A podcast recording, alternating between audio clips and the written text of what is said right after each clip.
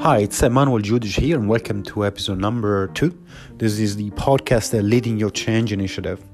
And um, today I want to talk about the uh, these change projects and the idea that you know we have value realization, focus on realizing value for your business, for your technology initiative, for innovation, for your investment, as opposed to delivering technical uh, outcomes, you know, tangible outcomes. Now, uh, my background is originally in organizational psychology, and a lot of the work that I did was in you know how people deal with change. How do they go through it? Does it work? Does it not? And and over the last seven and a half years, I've supported business change projects. So these are projects that are start and end across different industries: fast-moving consumer good, online, offline marketing, uh, academic education, research, and uh, oil and gas, and others. So what I found is that there's a commonalities on the challenges that and and the challenges and understandings of you know what these projects are trying to achieve, what these projects are trying to do. Um, and what it really basically comes down to is understanding that technology is an enabler of change, first of all, and it is an enabler of value. And it is not valuable by by itself what I actually mean by that, if you look at uh, Salesforce, I'm just going to use a few examples, but they're not limited to these, you know, services and, and products. If you look at Salesforce.com's.com, if you look at financial reporting system, bought, you know, bought as you know off the shelf, talking about, for example, Hyperion, um, the Hyperion platform, and if you look at you know ERP implementations, there's a lot of these um, the services and products that are promoted out there in the market uh, they are sold to corporates, and the value that um, you know the, the, the base is utilized to sell this product is always customer oriented. When we talk about customer, we're talking about your organization, your employees, the people in your business. So we're talking about operational efficiencies.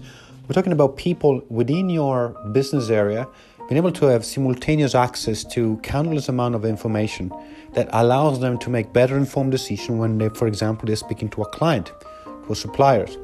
And if you have, you know, pricing information, for example, if you're, if you are in procurement and, and your, you know, ERP system allows you to have a dashboard that actually tells you exactly the pricing, can compare the pricing components and the costs associated to them of 7, 8, 10, 20, 30 different suppliers, and you have that information handy with you straight away, right? You don't have to collect it, you don't have to send an email, you don't have to chase people up, you don't have to wait for next week for that to happen. You just have that information with you, right? So this is this is a technology. This is a value. This is a valuable product. This is a clear benefits. And it is clear because the people at the at the extreme end of it, which is your employees, your procurement team in this example, uh, they get it. You know, it, it's it's a no. The value to them is a no-brainer. They can relate to it. It's clear, and and they want it. They want it. They, they've been struggling for. For, for, for a very long time in you know creating manual spreadsheets and waiting for emails and and that's not feasible you can't make informed decisions once the information is scattered all around now, this is an example of value and this is an example of benefit. We're talking about, I'm going to be talking a lot about benefits throughout the podcast, but this is a clear benefit. Now, the um, on the other hand of that, there is a body of people and professionals that are driving your change initiative. This is what I call the change team. Now, this is a general statement. What I actually mean and practically, uh, different businesses call it in different ways. I'm talking about program delivery managers, program delivery teams, uh, project teams, portfolio teams, executive teams, everyone that is involved into uh, or has in charge of or has a direct vested interest into driving a change, making a, an initiative successful. So both the sponsor of the initiative and everyone involved from the SME, the business analyst, the project analyst, the project manager, the uh, change manager, the IT consultant, um, you know, you'll kind of you understand the gist of it. So there is a lot of different people that drive this change. Now, what these people are building, what are they working towards is technology deliverables.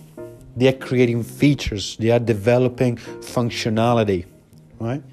They're developing, they're creating it, but the and these projects are lengthy, six months, twelve months, eighteen months, longer than that Now, the effort that has been taken has been provided usually that the, that the majority of people working on a project that size is primarily focused on developing you know a of functionality a of technology and the problem with that is when you focus all your attention onto the mechanics of it, you actually tend to forget about your final clients, your final customers. In our case, in our example before, would have been the procurement person right? The procurement person, I'm just been using the example of procurement. That could be finance, that could be commercial, that could be product ownership, product management. It, it doesn't matter. The, the, technology enables different teams within your business to make those types of decisions. So, but um, so the distinction to me is really important because I see this mistake reoccurring time and time again. Uh, whereby you have this uh, product, product, product sponsors, product owners that they invest, they want this initiative, initiative to succeed. Right? So the sponsor want it, they want to make it happen. They are in charge of making it work. However, the the entirety of the effort, instance, the building the tool, but not actually to promote it, not actually getting your business on board. You know, be when I talk about getting a business on board, what I actually mean is the people in your business need to understand clearly what the benefits to them are. They need to be reminded constantly. They need to, um, you know, be given a demo. They need to see it. They need to be made part of the delivery of it and has to be a, a joint effort not just of the you know the people on the ground not just the project manager not just the business analyst but everyone in the change team in your delivery team the change in the in the uh, project team has to be able to develop those skills and the ability to articulate the value of the initiative in every single interaction they have. They need to be able to tell a story of why they're building a functionality. And, and by the way, these are I'm talking about the, the I'm going to talk about the change teams, but the the the leadership team has to do the same, right? Because once you do so, you actually get to realize that the technology deliverable per se has little or no value. And I'm going to drive this point home quite quite a few times because actually we've also established through the you know the example that I've used the value is what do you do with the technology. What do you do? What's the what's what's the different what, what is the difference it's making to our business day in and day out? Now, um, a lot of I believe there is a considerable amount of opportunity for improving the way business change initiatives are managed, led, and value is communicated and realized through the effective management, the excellence, and the commitment of you know a well coordinated group of project teams in your business.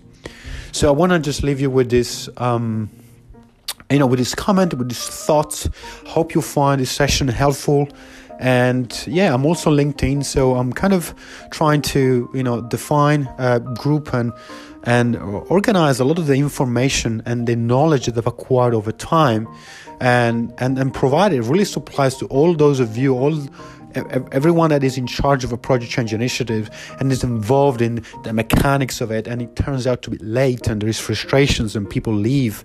And once you get you know a kind of a, a working draft of it a video a demo it just doesn't meet your expectation doesn't meet your standards. There's a lot of the frustrations out there. And and and, and there's a lot of this knowledge that i'll be sharing through this podcast is actually going to tap into you know what worked what doesn't what did work what doesn't work. And once you obviously uh, my my my wish is that information at some point becomes helpful and an insight can really help your organization, your project, to to deliver on time, to deliver on budget, um, and to deliver on value. Above all, communicate that value in a way that's compelling, clear for everyone to be wanna to want to be part of it. So that was uh, the second episode. I hope you enjoyed it, and uh, yeah, look forward to the next one.